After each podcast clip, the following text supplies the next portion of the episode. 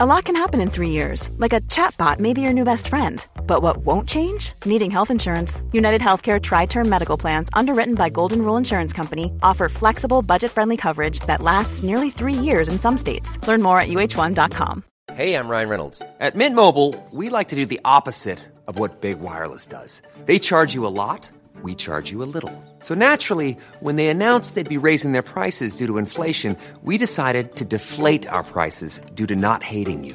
That's right. We're cutting the price of Mint Unlimited from $30 a month to just $15 a month. Give it a try at mintmobile.com slash switch. $45 upfront for three months plus taxes and fees. Promo rate for new customers for limited time. Unlimited more than 40 gigabytes per month. Slows. Full terms at mintmobile.com.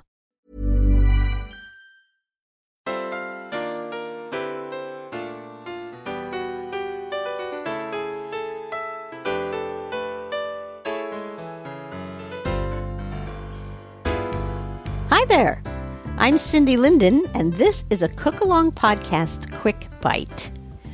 I just got back from my first trip to Hawaii. I went to the Big Island and really had a lovely time, saw all kinds of fabulous tropical fish while I was snorkeling or even just standing and looking down into the gorgeous clear water off of one of the black sand beaches.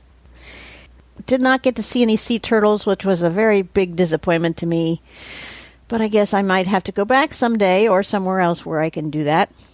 And we also saw by night the caldera of the Kilauea volcano. It was so staggering to see that red lava, which in the daytime is just gray. You can't tell. But at night, it's glowing orange red and sputtering and flowing and shooting out rocks. It's astonishing. It really is. It's something I never expected to see, despite living in Portland, Oregon, very close to a volcano that went off while I was watching it, uh, Mount St. Helens in Washington.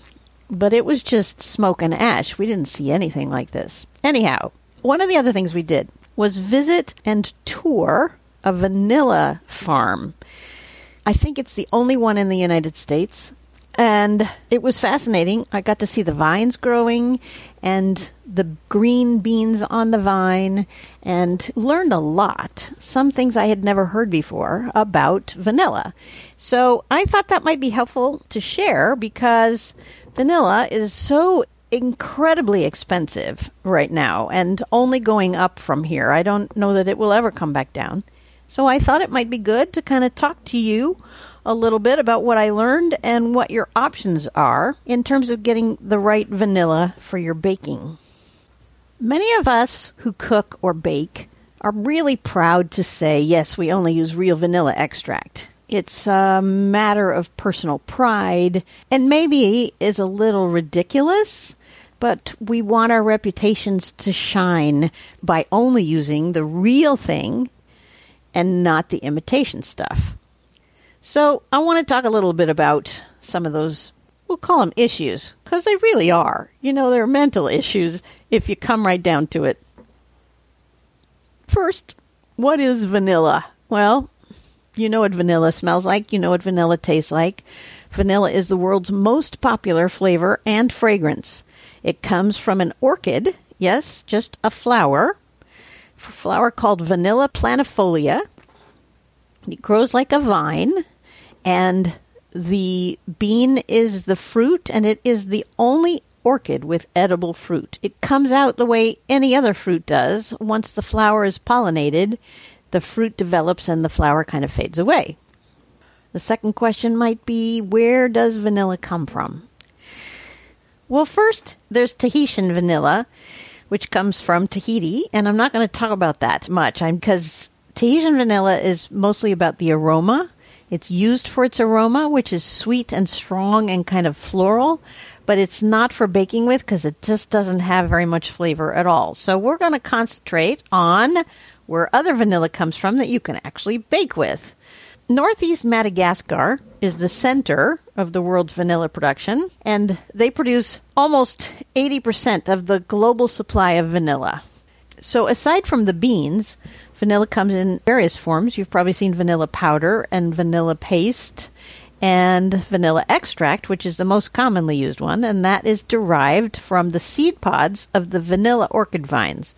So, in other words, you take one of those long pods that the vine grew from the flower and you slice it down the middle lengthwise, and these teeny, teeny, teeny, tiny little seeds will become something you can use to flavor your dishes. You will have seen it in like vanilla bean ice cream. Those little black flecks in there, little dark brown flecks, are the seeds of the vanilla pod.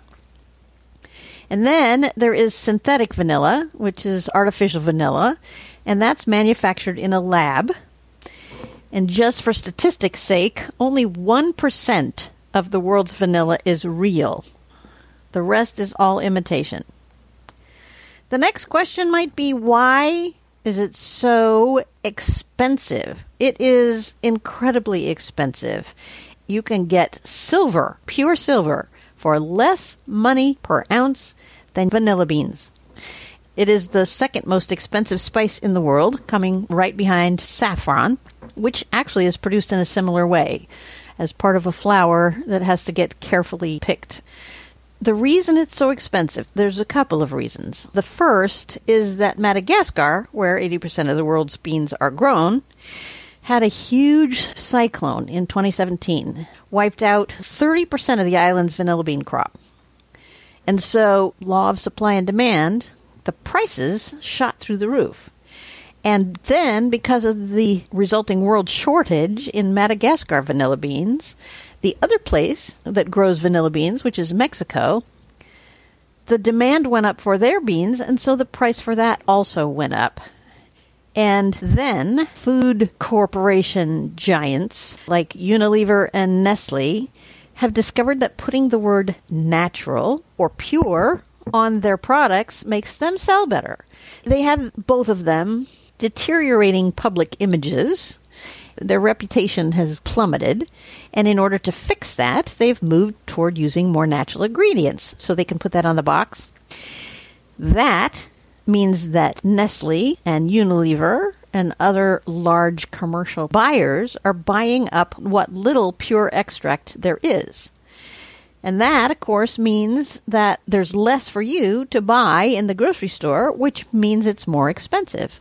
So when you try to go baking, you're paying more because Nestle wanted it first. So you'd think if it was worth so much money, people would try to grow it. And indeed, they do. This place that I visited in Hawaii is rare.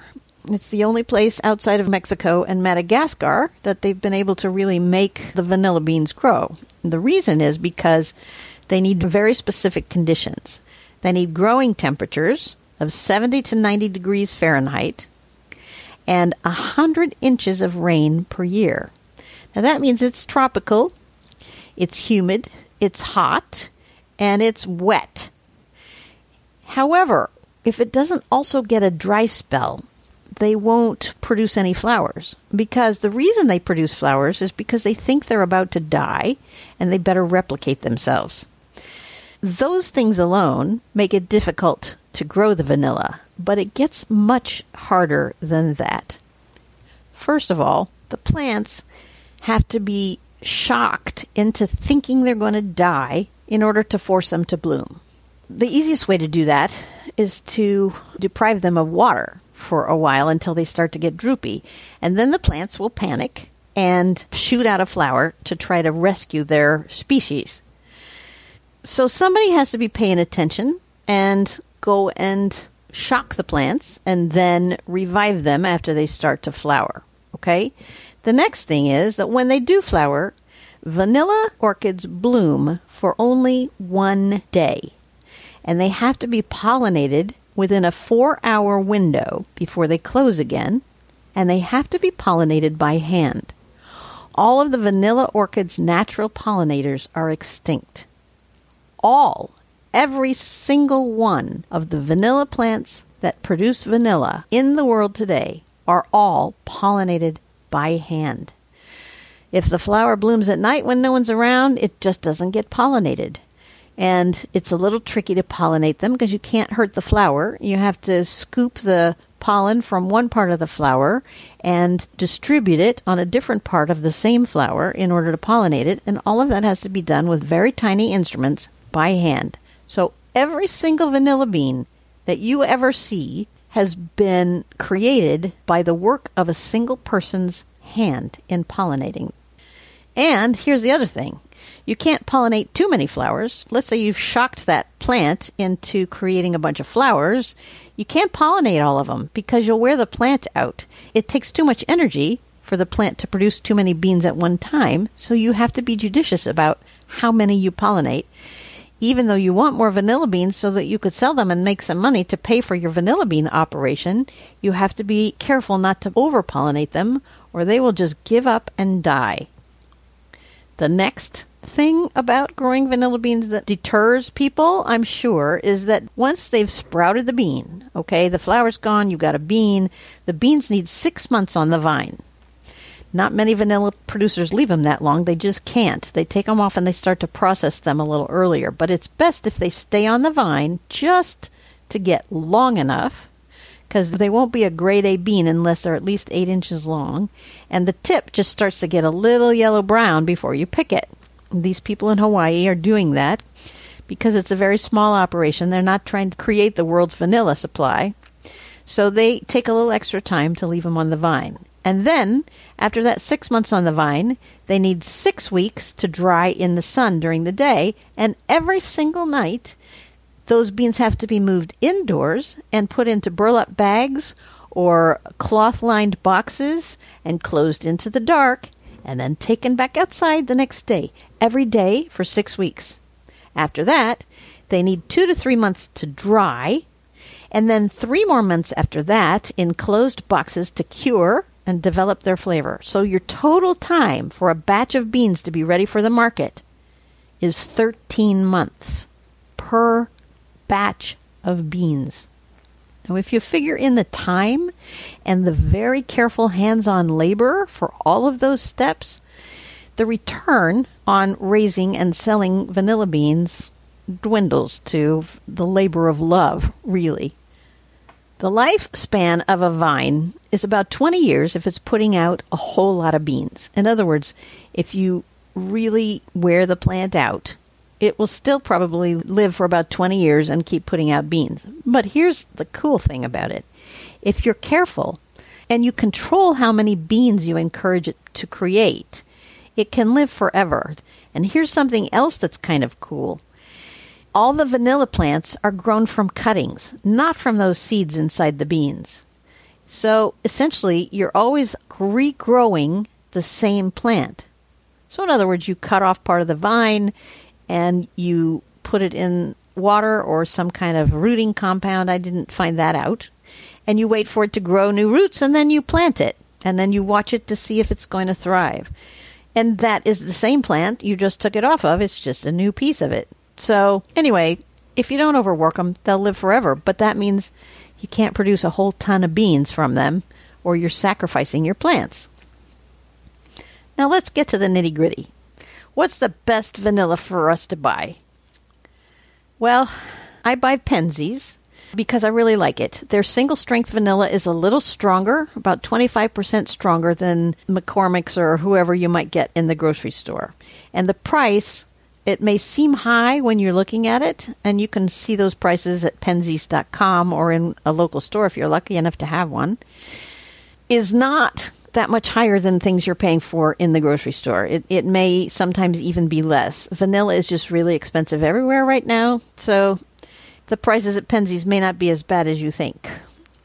If you are buying vanilla beans, you'll see them in stores or in Mexican grocers or expensive shishi grocery stores, and maybe even sometimes in less expensive stores. The top grade beans, they should be straight and thick and at least eight inches long. These are the best top grade beans, okay? With dark oily, shiny brown surface and pliable. In other words, they shouldn't be stiff or brittle. They should kind of bend. They'll sometimes have white powder on the surface. Those are crystals of vanillin. This is the chemical that makes the vanilla flavor, so this is a good thing. The beans from Madagascar are the ones that determine the industry standard for grade A beans. So everything is compared to the Madagascar beans. Now, you should know that any pure vanilla extract may have as little as 0.05 grams of vanillin in it, and an 8 ounce bottle from Penzeys or even Costco can run you well upwards of $50. The price of imitation vanilla stays flat. It tends not to go up or down. Baker's imitation vanilla, for instance, has 0.58 grams. So, in other words, 10 times the amount of vanillin. And an 8 ounce bottle is about a dollar, sometimes two. So, what's the difference? Well, there was an article in Cooks Illustrated a couple of years ago by a writer named Hannah Crowley, and she discusses the difference between real and imitation vanilla and what happened in a blind taste test. And these people who participated in the test were professional chefs. They were not just, you know, Joe Schmo off the street. They were people who know their baking stuff. For the most part, their tasters couldn't tell the difference between the real vanilla and the artificial vanilla. Now, why is that? You'd think you'd be able to tell the difference because since so many people are touting that they use real vanilla in things, you think it must be significantly better. Both are flavored with vanillin. The lab created the synthetic or artificial vanilla has the same exact molecular makeup as the vanilla that comes from the beans produced by the vanilla orchid. So it's going to taste the same.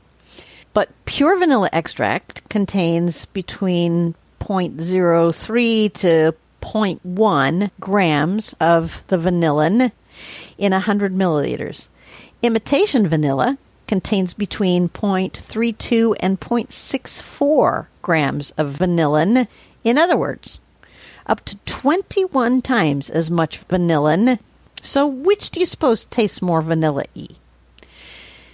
Here's the other thing pure vanilla extract has a minimum of 35% alcohol. The rest is water.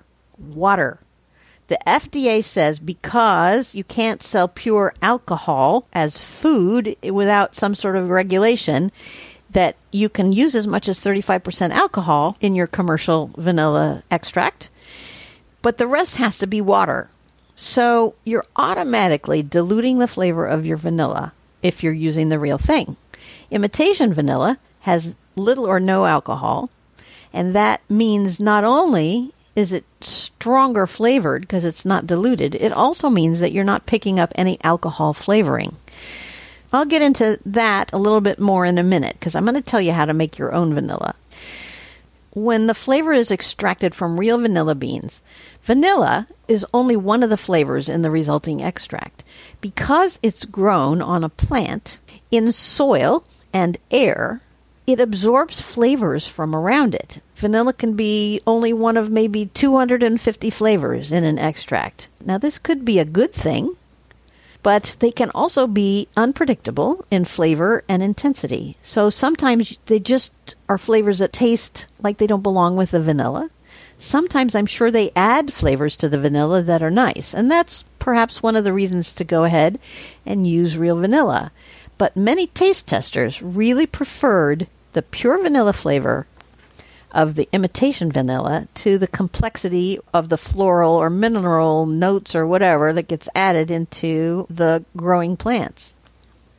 The vanilla essence is easily synthesized in the laboratory for a fraction of the price of natural vanilla. The Cook's Illustrated taste testers preferred the imitation stuff.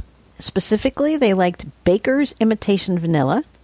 Baker's uses two different kinds of synthetic vanillin, and that's what the testers liked the best because it had a stronger flavor. And again, remember, these are hoity toity cooking folks doing a blind taste test. So you have to assume they know why they like what they're tasting and that maybe they'll go use it. So, okay, what's the downside of the imitation vanilla? Well, two things. First, the industrially manufactured vanillin uses a chemical derived from petroleum. I know. That's I know. It makes me really sad too because we're supposed to be trying to use less of those things. Also, almost all the brands contain artificial color, and that's less of a big deal than the petroleum, but still. Some companies add other flavorings, maybe trying to mimic the things that come into real vanilla. Who can say? Secondly, there's really, I suppose, the potential damage to our pride. Nobody wants to say, hey, these fabulous cookies you like, or this lovely ice cream that you're tasting that I just got out of the ice cream maker were made with imitation vanilla. Isn't that cool? Nobody wants to do that. Nobody wants to be caught using something other than real vanilla. There's this pride factor that keeps us from being willing to take something that it, we perceive as second best, even when it's really not second best. The perception is really hard to get past. Now we're going to talk about how to fix it. Is there a way to make your own vanilla extract rather than spend so much on the commercial brands of dubious quality? The answer is yes. If you want to make your own, there are some significant advantages to doing that. Because you don't have to dilute the alcohol with water, the extraction process goes deeper and you get a stronger flavor from the beans. You can just use all alcohol, no water, and the flavor of the vanilla will come out stronger than it does in the ones that have been diluted at the store. You can use any alcohol for that, but if you use a flavored alcohol like a bourbon or a rum, you'll get a vanilla flavored bourbon or a vanilla flavored rum because the flavors in those alcohols don't go away. So the best bet is to use an alcohol that's fairly flavorless. I've heard people use Everclear, but I have also heard that's so high in alcohol you can kind of burn your beans with it.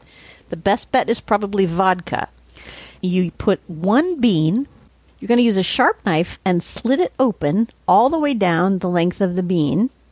You're going to cut it in half or in pieces, depending on the size of your bottle. One bean into four ounces of alcohol. And then cap it and put it in a cool, dark place for at least six months. Here's another reason this is a really good idea. When your homemade vanilla extract is gone, fill the bottle back up with another four ounces of vodka and put it away again for six months, and you'll get a second batch. And when that vanilla extract is gone, fill that bottle and stick it away for six months. You can get three batches of homemade vanilla from one bean. Now, what may not happen is it may not turn very brown, but the flavor is going to be good. And that might also mean that your baked goods turn out to be lighter in color than, you know, that usual kind of slightly caramel color that happens when you put brown vanilla in. So don't be dismayed if it stays clear. That's okay. You're still going to have a really good vanilla flavor, much stronger vanilla flavor than you can get from anything you can buy. So strong, in fact, that you may need to back off a little bit on your recipes, although more vanilla sometimes is just the ticket. So, yes, I absolutely recommend that you make your own. If you really don't want to do that, then I will say that I use Penzeys and that they have a single strength vanilla, as I mentioned, that's about 25% stronger than your grocery store. They also have a double strength that I love using. It just makes a really pronounced vanilla flavor in baked goods. But again, it still has 65% water in there. Penzeys has both Mexico and Madagascar vanilla beans if you wanted to make your own vanilla. If your pride isn't too damaged by doing so, search out some of that baker's vanilla. I have that in the house in addition to the Penzeys stuff. And I bought a vanilla bean at the Hawaiian Vanilla Company, and we're going to make our own. And I would suggest you consider their website as well, the Hawaiian Vanilla Company. You can buy beans from them. They are grade A beans. They're longer than any other beans I've seen, which means there's more vanilla in them, you know, more of those inside beans. And they're really soft and bendable and pliable, and they smell amazing. So you could consider giving them your business as well. It all has to be done online. If you get a bean and you forget you have it and you let it sit too long, in the first place, it's going to stay pliant for a really, really long time. But if you get past that and it gets stiff or brittle, here's a trick Wrap a piece of white bread around the bean and put it in a Ziploc for a day or two, a Ziploc bag. Take it back out and it'll be pliant again. The choice is up to you. You can be as adventurous as you like, and maybe imitation vanilla is an adventure for you. And maybe making your own vanilla is an adventure for you. And I say, vanilla is so good, why not try both of those things and compare them to your store bought or Penzeys vanilla and see what you find out? Try making some vanilla pudding or something where you can actually taste what each one tastes like and see what you like best. You can see photos from the vanilla farm at my website, thecookalongpodcast.com. Just type the word vanilla into the search bar or go up to the heading Quick Bites and look for what's the best vanilla. I hope you will visit there. And then, of course, there are a lot of recipes on that website for ways to use that vanilla. Tell your friends you listen to the Cook Along podcast. I will see you back here in two weeks for another Quick Bite podcast. And remember that the weeks in between the Quick Bites are the actual recipes, brand new recipes posted every other week that you can listen to and cook with if you feel so inclined. And until next time, happy cooking.